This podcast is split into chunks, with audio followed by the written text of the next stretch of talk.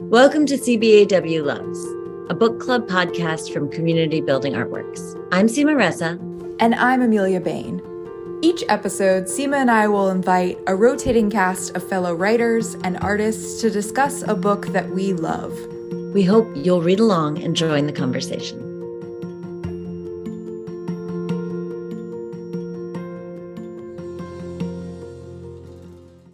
Welcome back to CBAW Loves. We're back with part two of our Listening in the Dark series. This week, we have a group discussion of the book with writers Tarfia Faizullah and Amber Flame, and psychologist and visual artist Dr. Nisha Gupta. This was a conversation that my mind kept coming back to again and again.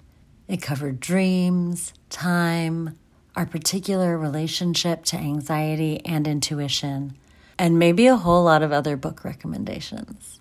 So, we started the conversation with a kind of challenging question, which is how do you each define intuition? So, we'll get right into the conversation, which starts with Nisha Gupta offering her definition of intuition.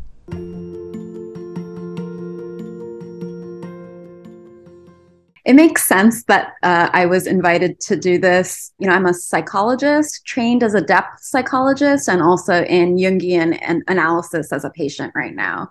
Learning about the wisdom of the unconscious and the irrational and the intuition has been really the focus of a lot of my personal and professional work. My life focus right now, it changes every year. Right now, it's um, really experimenting with the possibilities of my consciousness to really get to a better sense of what that deep know so i would say intuition is a deep knowing is is what this deep knowing that comes from an irrational source what it is what it means where does it come from what is it saying um, what does it mean about consciousness and what are what's the magic and the possibilities of it and how do we fight for that in a world and a society that um, only sees logic and rationality as a source of not knowing and knowledge. Yeah. So i would say this deep inner knowing um, is fascinating and i'm really looking forward to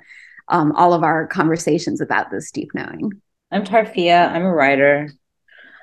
I thought I knew was what intuition was. I mean, I know sort of the standard kind of dictionary definition of it and I can come up with synonyms for it like instinct for example but I don't think any synonym really gets close to what my relationship to it feels like to me it feels like this well that I don't always have access to but desperately need access to sometimes because in reading this book I was sort of thinking about the brokenness of my intuition too. And so I feel sort of like I love thinking about intuition and I know it when I experience like I understand my user experience of it, you know.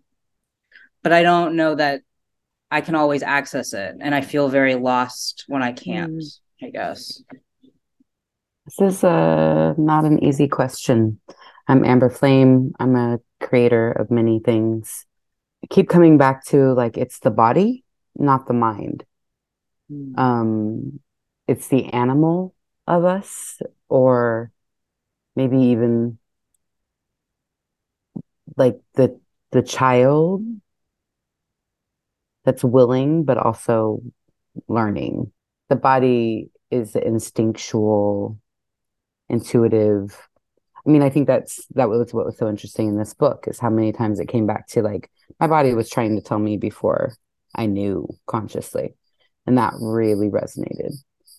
So I think like the animal self is intuition, the like that knowing.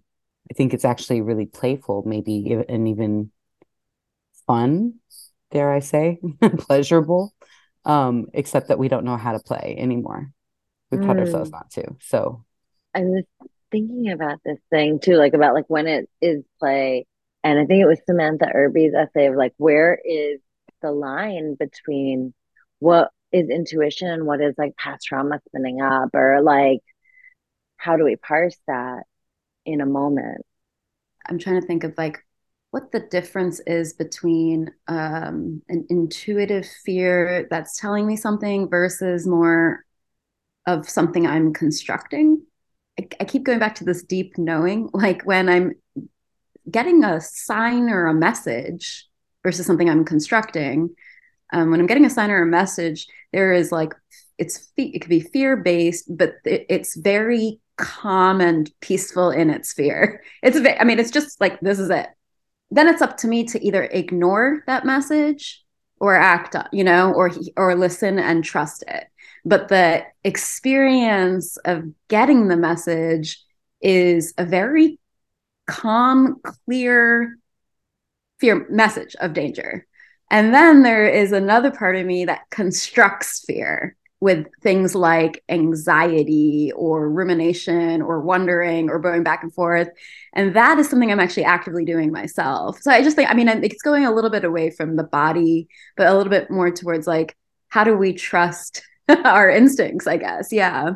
And how, how do you assess what's what's a message to trust, maybe? I think the hmm. difference between like our child, our true child self and tapping into our child self, though, is that we can now do a better job of protecting our space and holding our boundaries. We don't lose the wisdom that we gain from the trauma, from the lessons, from the consequences of trust. I really love Samantha Irby's like call out. You know what I mean? It's like how much of this am I am I still constructing in my head to create obstacles to my own enjoyment essentially. Um, and also how much of it is real? It's very real. And um, i think of the um, amy poehler's one of like learning not to swing the arms right? Or to never be taken by the from behind while swinging the arms again. And just that like how do we untie that part of it? Like how do we using the wisdom of what we know now untie some of those responses and regain some of the some of the like free joy. Um and i it, i think it's question i think that's the question. That's the question that i'm left with. Having read it that's the question that they're all tackling one way or another. How do we untie the like trauma response and yeah. gain back the pleasure of like that childlike intuitive pleasure joy it's interesting to think of intuition as like the thing that keeps us from danger. What if the angle is like the thing that helps us tap into pleasure? But i don't know how. So the question is an open one. How? Yeah i was just gonna ask how. How do you how are you doing it? Tell us. I'm working on it. Know. seema and i spoke to dr mindy Nettifee and she said like i can figure out what it is for me but i can't tell you what it is for you it's different for everyone. And so that that's yeah of course because it's the most personal thing but it's also like well tell me somebody tell me. Yeah. I was going to ask the question of everybody of like how many of you grew up like deeply in touch with some kind of god or belief system? I was raised in a fundamentalist christian church so i had like a deep deep relationship with god and heard we we had conversations. So my intuition it turns out. I just named god as a child. You know what i mean? Like it's it's it's i learned to suspend disbelief at a very very young age and sustained it like throughout my whole childhood. And there's something about that that allows me to remember what it is to hear the still small voice because that's god right? Like and now i it feels the same. I'm like this is so interesting. I don't call it the same thing but it's the same thing. Like I just know some things.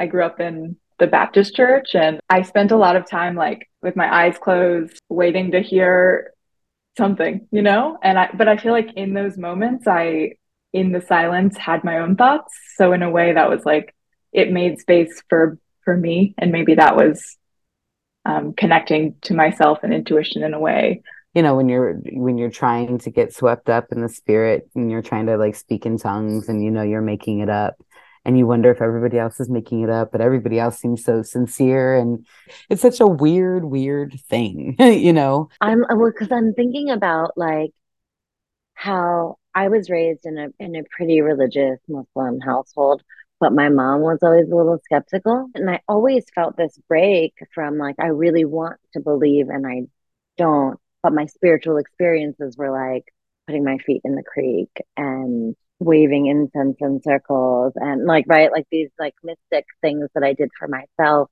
And even now when I'm meditating and I'll like a vision will come up and be like hey are you making that up? And it's like well yeah.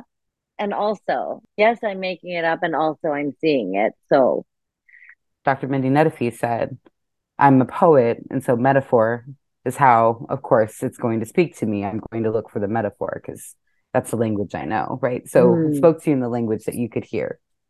Right. I you know, I think that um something I struggle with a lot, something that I think could be a blocker of intuition is perfectionism, which we've y'all kind of touched on a little bit, just that, you know, I feel like I've I've been stuck in this kind of perfectionist prove yourself mode for such a long time now and I feel like the last couple of years I've been really making a concert concerted effort to do what I think of as deprogramming all of this, you know, for bad like what I think of as like maybe it's not bad or good programming, but faulty or not useful anymore or whatever. And just try to clear all this detritus, I guess, so I can have clarity, which I find just so difficult to access. And so I guess like for me, I've just been thinking about how that requires slowing myself down and sort of like getting out of fight and flight mode, which I find myself kind of clenched up all the time. And I'm getting clenched up around the idea of not doing something correctly or not doing it. Of course, I'm still listening to other people's voices, but now they're inside of me. You know, so I'm just like, I just feel like I'm just like trying to tell all these other voices to shut the fuck up so I can hear myself but it's so challenging to have that conversation i guess. Um or i think maybe i think sometimes i've also overridden my intuition like i know and i will just i will i will literally do the opposite thing that just watch myself do it and i'll know the whole time that i'm sabotaging you know and that i'm not listening to myself actually and that the consequences are going to hurt afterwards on the other side of it but i still do it anyway. So i think i don't i don't know like i like i said at the beginning like i think i'm trying to repair my intuition is what i you know and i was really struck by how often in this book vision and communication came up both kind of separately. So i don't know like i think about vision and communication a lot. It'd be great if i could get vision and communication in the same room and get them to talk to each other because they feel maybe that's what intuition requires is just like i don't know getting these hoes in one room and making do each other. I don't know. I can't figure it out. I can't figure it out. You know we're talking about the voice of god um, so the mystical aspects also the voice of the unconscious um, which is written about in the book. But also lately because um, i had these experiences that were you know not just intuition but were really about the future um, and they were flashes of like almost like memories of the future being sent to me in the same way the past memories are sent to me. And then another one was a very deep knowing bodily about the future. Um, and also, both of these things co- are contradict- contradicting logical evidence and reality in the present. And I, uh, I'm at a standstill, don't know what to do. What it's made me do is instead of focusing on the messages, focus on quantum physics and the theories that physicists are dealing with right now, which are talking about that what what those moments were were my future self talking to my present self so, flashes of my future self communicating, sending memories to my present self. I'm reading this book called Time Loops by Eric Wargo. And he is, writes about this in a really interesting way with a lot of research. Um, basically, saying that our lives are written, we don't have free will. When these, when we're being spoken to, when that voice is speaking to us, when we're being experienced, you know, through dreams, through whatever, that's that's our future self and uh, to Tarfia's point, you know, just if this what this has done for me and giving me uh, comfort is just surrendering and not actually thinking I have much control, even if I think I'm sabotaging something right now. Who actually knows? I get glimpses of some messages from the future. Eric Wargo says those glimpses of the messages from the future self aren't even trying to, they're not warning us so we can change the future. They're giving us glimpses into the future. Um, and uh, including future consciousness. So, if we have a glimpse of like a future car wreck, what that is is that we might have experienced a car wreck in which the worst possible scenario came to us um, and that's being sent to us but we survived the wreck and that it's the glimpses of our future self just telling us this is in store for us in the future and i don't know if i sound crazy here's the thing when you expect like experiment with consciousness like this you feel crazy often. what has allowed me to feel better is that I am in a department of psychology that studies parapsychology. So we're all freaks and building community helps. Like exactly like this is i think what gives the courage to trust these voices that our rational logical society doesn't take seriously. I'm just so hype about so many things you brought up because um, i think about time loops. Um, i used to think that i had to sort of i don't know as an artist i had to constantly reinvent everything. No you just have to do the same thing over and over again. The change kind of happens in that action i guess. And then i also think as a as a poet i think often about poetry as a form of time travel and a form of like communing with your future and past selves and also selves that you never were but that you can feel somehow. I think about anne carson saying um writing what is it? Something like i can still f- feel that other day underneath this one. And so um so yeah i just i love that you brought up loops and amber i love that you brought up consistency because i think both of those they're like they're the, they're the same thing but there's one that is sort of quotidian you know what i mean? There's some that there's like there's a dailiness to physics that i think i just am now starting to think about in connection with each other. I think that like essentially astrology is teaching us the same thing that it all loops and it's all sort of like you know variations on a thread. You know like this energy leads to this kind of thing and i kind of i take comfort in that as well. Like there is a surrender in that or a receptivity of like if things are bad don't worry it's going to change. Um and if things are good don't worry it's going to change. So you just kind of have to roll with it. Um i, I but i love the idea of i love the idea of like these flashes of insight are just like hey just a heads up you're headed that way. Um you can try to resist but it's going to happen I think to Amber Tamblyn's like first essay in the book where she mm. talks about the this clock, um, the watch stopping, and it yes. was about her friend dying. And it wasn't, it wasn't, oh, you can save your friend from dying. You know, this is a cautionary thing that you can change the future. No, it was a heads up, this is in the future. So that's that's it, right? Um, and it led to a deepening and a reconnection, even if she couldn't make it to visit him. There was that moments of reconnection. I thought that was really beautiful as like a, um, a message from the future self. I, I keep thinking about like, I am someone's future self, like her. And what, what an idea to like, oh, maybe if I do that visiting, like she feels it back there. That gives me so much joy the idea that I might be able to just sit here and capture catch like whiff of some memory of myself and like just visit her for a second. I have this weird confession, which is that I don't really believe in change. I believe in cycles, but I don't believe in change. And um, and I think there are, you know, sort of different points in the cycle that you sort of find yourself. Um, and I think that both Nisha, what you were saying about community, and Jessica Valenti talks about this too about sort of finding herself uplifted and sort of lightened by realizing that other people had this experience of sort of finding themselves in a cycle. And sometimes that means being trapped in a cycle. Sometimes that means that you've escaped a cycle too.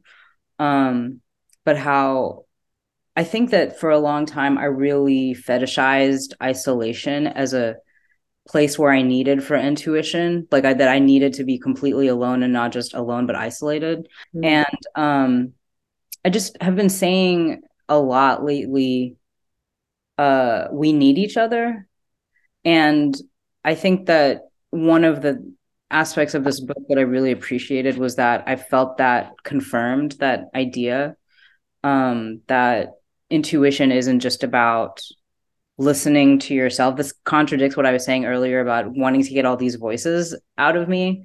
Um but i feel sort of like sometimes you can hear yourself best when you are surrounded by the right kinds of voices. Well that's where those moments of synchronicity come in right? Like that's where there's this like continuity and even in the different essays i would imagine that they weren't reading each other's ahead of time.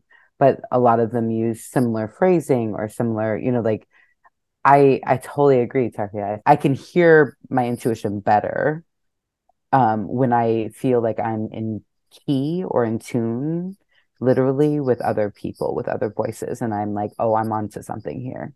I was thinking about how I've been to talk about something you were you brought up, Seema, about um, those glimpses of the former selves.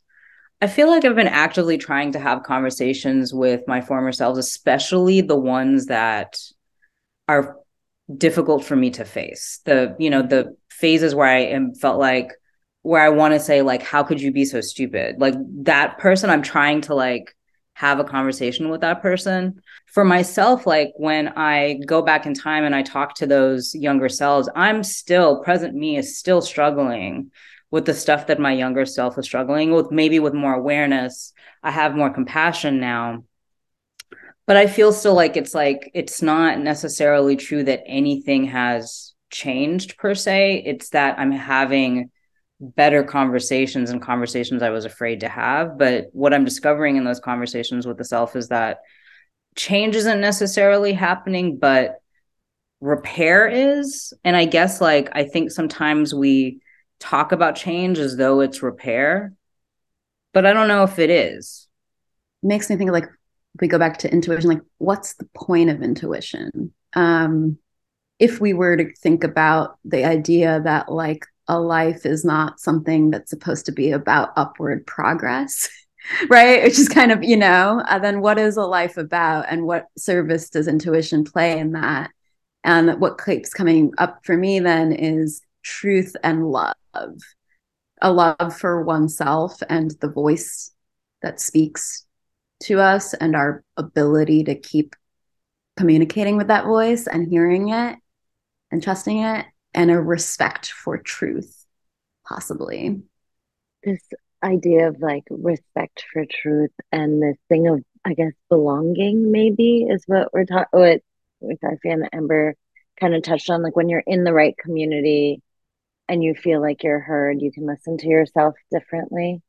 And when you're like talking to somebody who is clearly just thinking about what they're going to say next or like isn't isn't isn't there isn't truthful um like i feel like the older i get the more quickly i can spot that and not try to force myself like oh but this person's cool or like this i should like this person or i should be enjoying myself right now um because I, can feel like oh I don't feel like myself right now. And this isn't this isn't where I belong or this isn't my spot.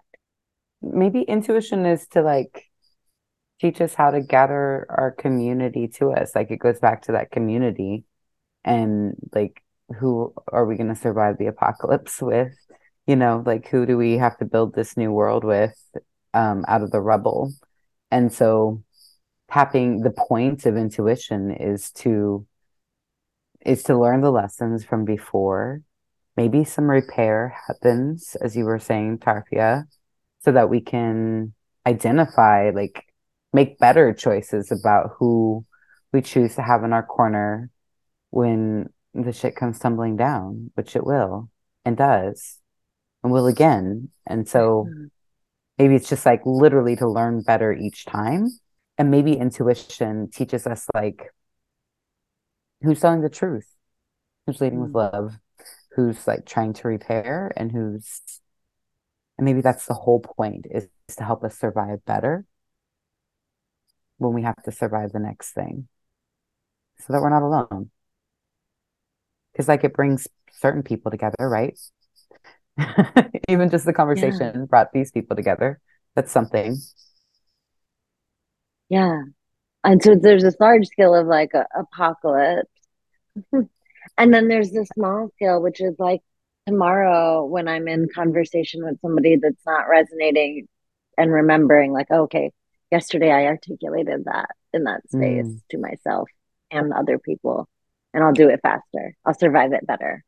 When Amber said um, the thing about maybe it's for community and connection, I, I thought of the contestant on Alone who could feel that her son needed her. It's not just how we protect ourselves, but it's how we protect each other. We can't exactly say how we know those things.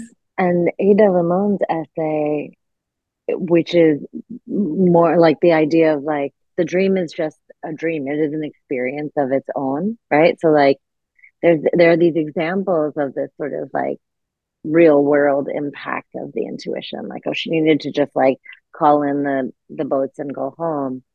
And then there's just like no you just had the experience. That's that's the experience. Um to nisha's point like there isn't something to do. It's just to like also honor it as real even though you're not going to do a thing with it right? I thought it was interesting how in more than one essay you saw um, folks kind of having really undeniable intuition about huge life choices like life choices that require and kind of cause big kinds of disruption. Um and i don't have any deep or interesting thoughts about that but i just appreciated that reminder i guess of sort of disruption being uh an okay thing to choose i guess because i think sometimes mm-hmm. my intuition tells me to kind of maintain the stat you know maintain the status quo but i don't know but now that i'm thinking about it and articulating articulating it i wonder if you can call that intuition or if it's something else entirely but whatever that is that makes me want to be safe stay safe and to stay small i suppose um but I appreciated how often the women in these essays were talking about taking up you know not just taking up room but taking up room by um by making really big dramatic changes haha um to their mm-hmm. to their lives you know um and yeah i have my my position on change is also unfortunately and unsurprisingly contradictory um, but in that I do believe in transformation, even though I don't believe in change. But um, yeah, but but I just I just think that disruption and intuition had an interesting relationship for me in reading these essays. Yeah, I think that's why I I'm trying really hard to kind of stick to um, a belief that there's no such thing as self sabotage because if I if I actually look at my life, the surface level label of some of the things that I've done can seem self-sabotaging, but destruction and rebirth, right? These cycles, right? Destroy and recreate. Destroy like literally uh to create is to destroy.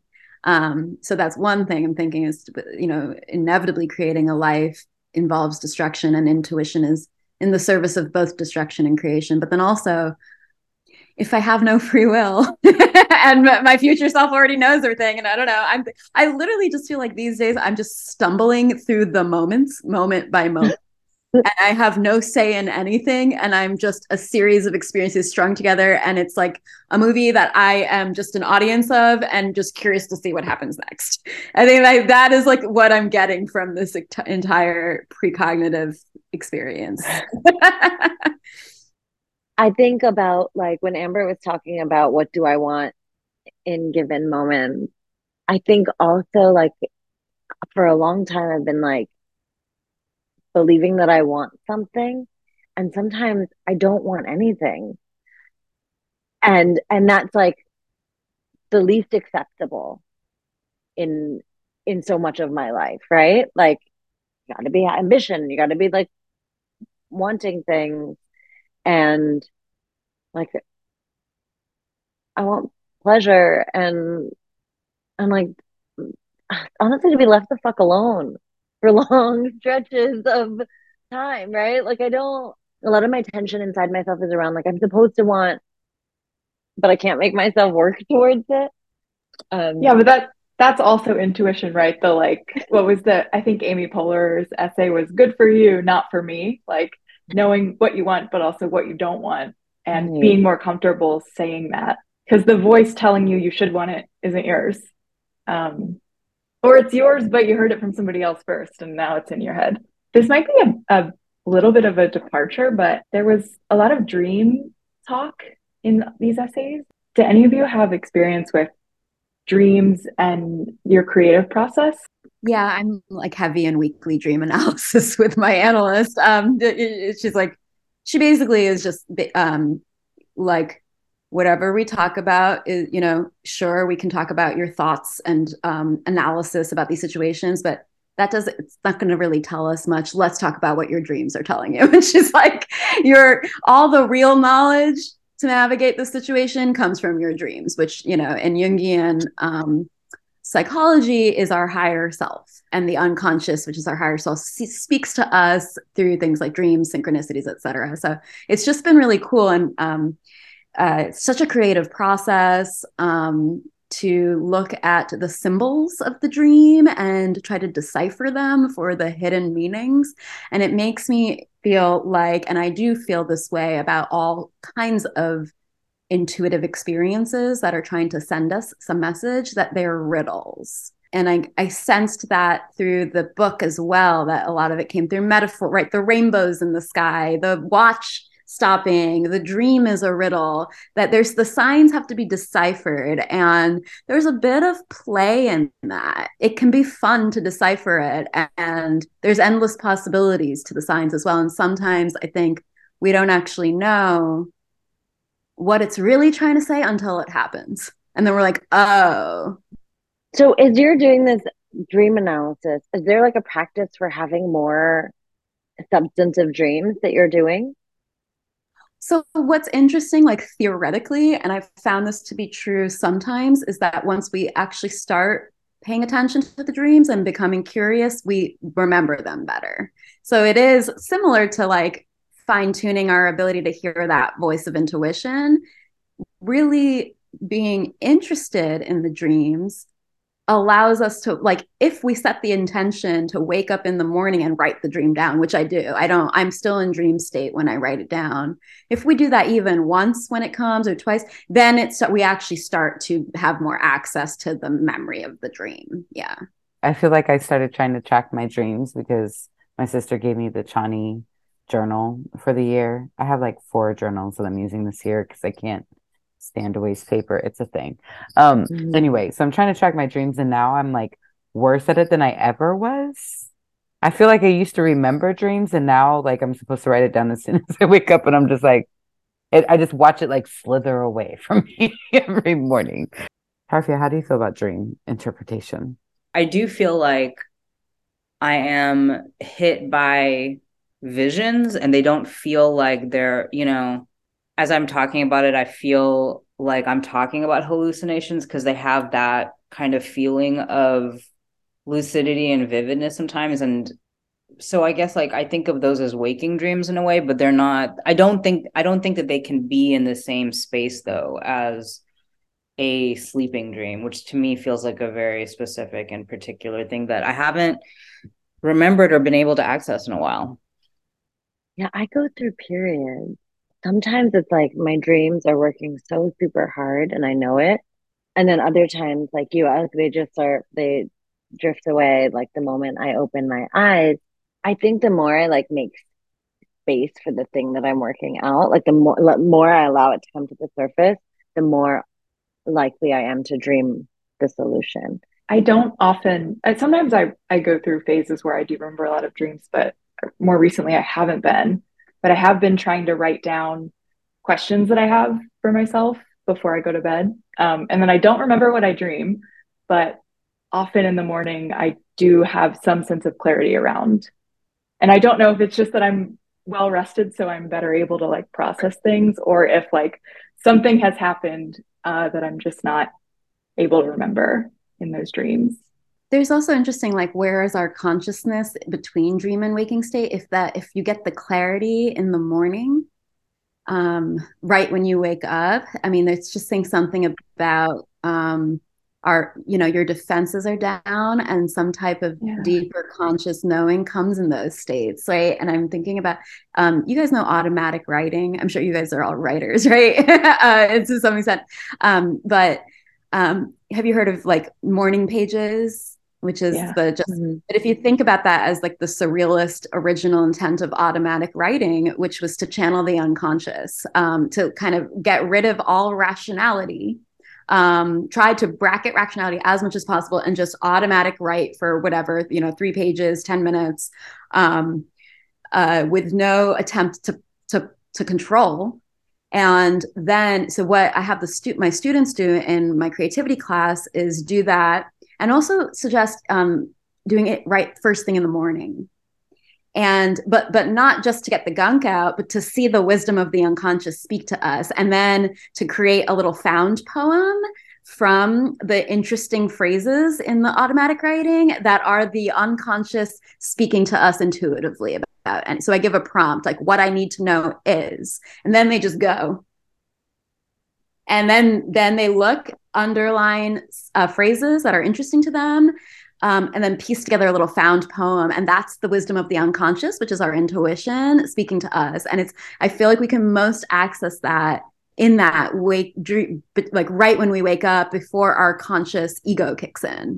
And i love that the shifting the intention from like getting out from calling it gunk to calling it wisdom yeah. changes the whole damn thing that was the intent of um, automatic writing. It wasn't, you know, the morning pages is awesome as an exercise, but it it's not to get the gunk out. It's to um, harness the wisdom of the unconscious. Yeah.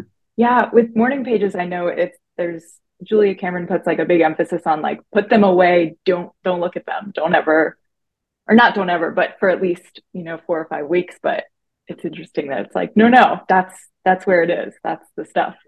I always tell my students to put their work away, their to put their writing away for a while for a similar reason, so that they can sort of see it with literally different eyes. And I'm just thinking about how I feel sometimes when um, I come across something I wrote a long time ago that is wiser than I feel that I am in the present moment, but it was something that I wrote during a phase in which I would not describe it as a wise phase. Mm-hmm. I would mm-hmm. describe it as like me being naive and making terrible choices and whatever. So that really speaks to me in terms of that reminder that we actually do already know. It's just that we forget that we know. Because I'm teaching myself how to write essays by reading essays. This was like, this is the perfect book for me to read at this time because it's a collection. Um, and I was thinking about how um, how the poets talked about it, like Ada, um, t- you know, like talked about it much more like a poem, much more like I hate show don't tell, but like they were showing something, you know, instead of here is the lesson learned from not trusting my intuition or here is the lesson learned from trusting my intuition. It was it was a different it was sort of a different entry point and it made me curious about like the the value of listening. Nisha, you alluded to this too, like this idea that like claiming proudly that this is a part of my wisdom, this is a part of my knowing um you know that the essay that talks about like in academic circles in certain circles you don't want to say that you're intuitive like you don't want to mention any of this woo woo shit because you will discredit yourself as a woo woo shit person. And i just think it's really interesting to to think of how practical it is.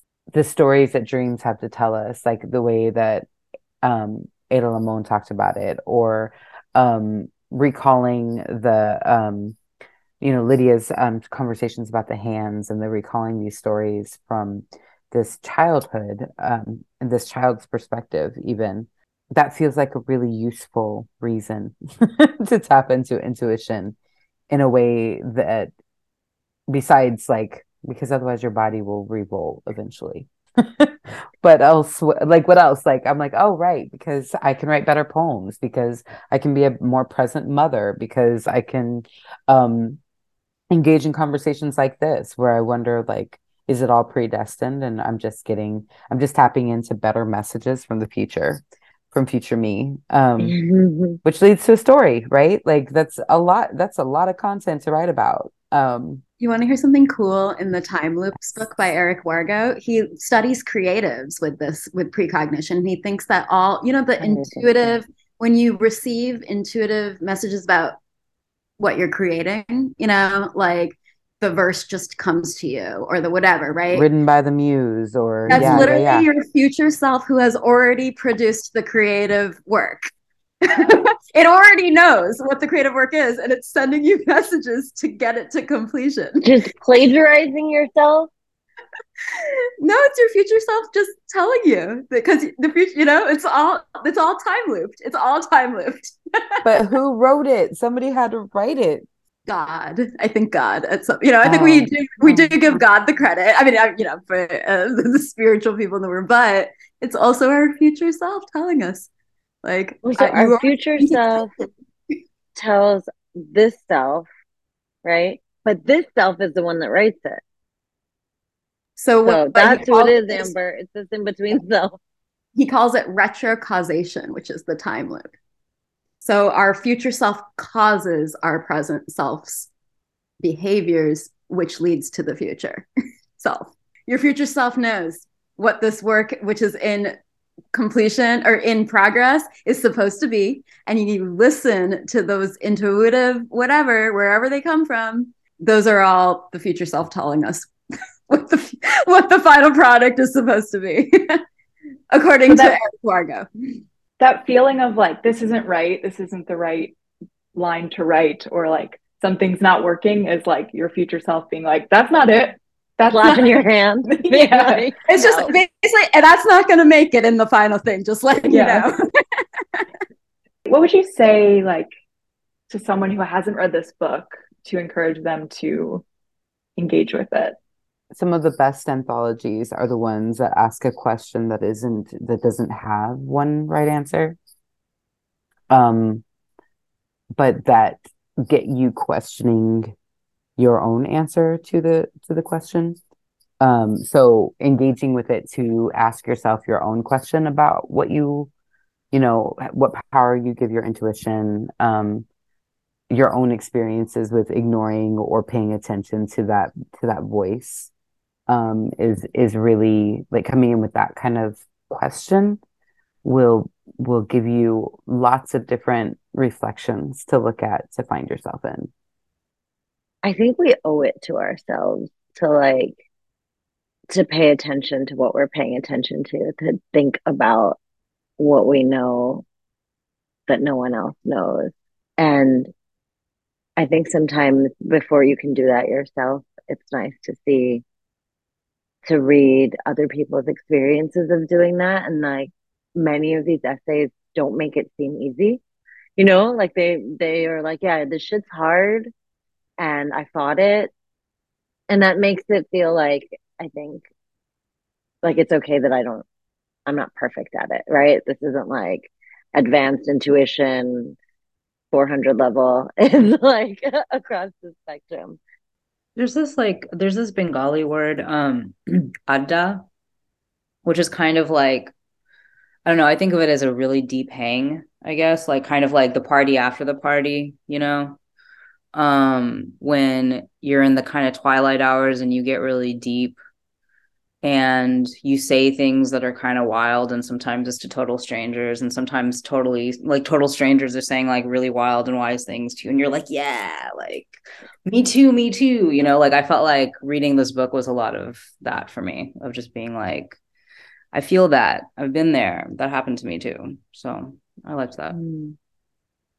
just the book being able to unlock this conversation between the five of us which is this deep wild hangout um, of joy and community, um, which absolutely, you know, I think I think this capacity of intuition is in everybody, and the reason it's been silenced is because of societal norms, which are groups of people choose like stating what normal is, um, and to reverse that and to enjoy the power of tapping into our intuition, which is just magical. Um, I think it takes community to revel in that magic together and encourage it in each other.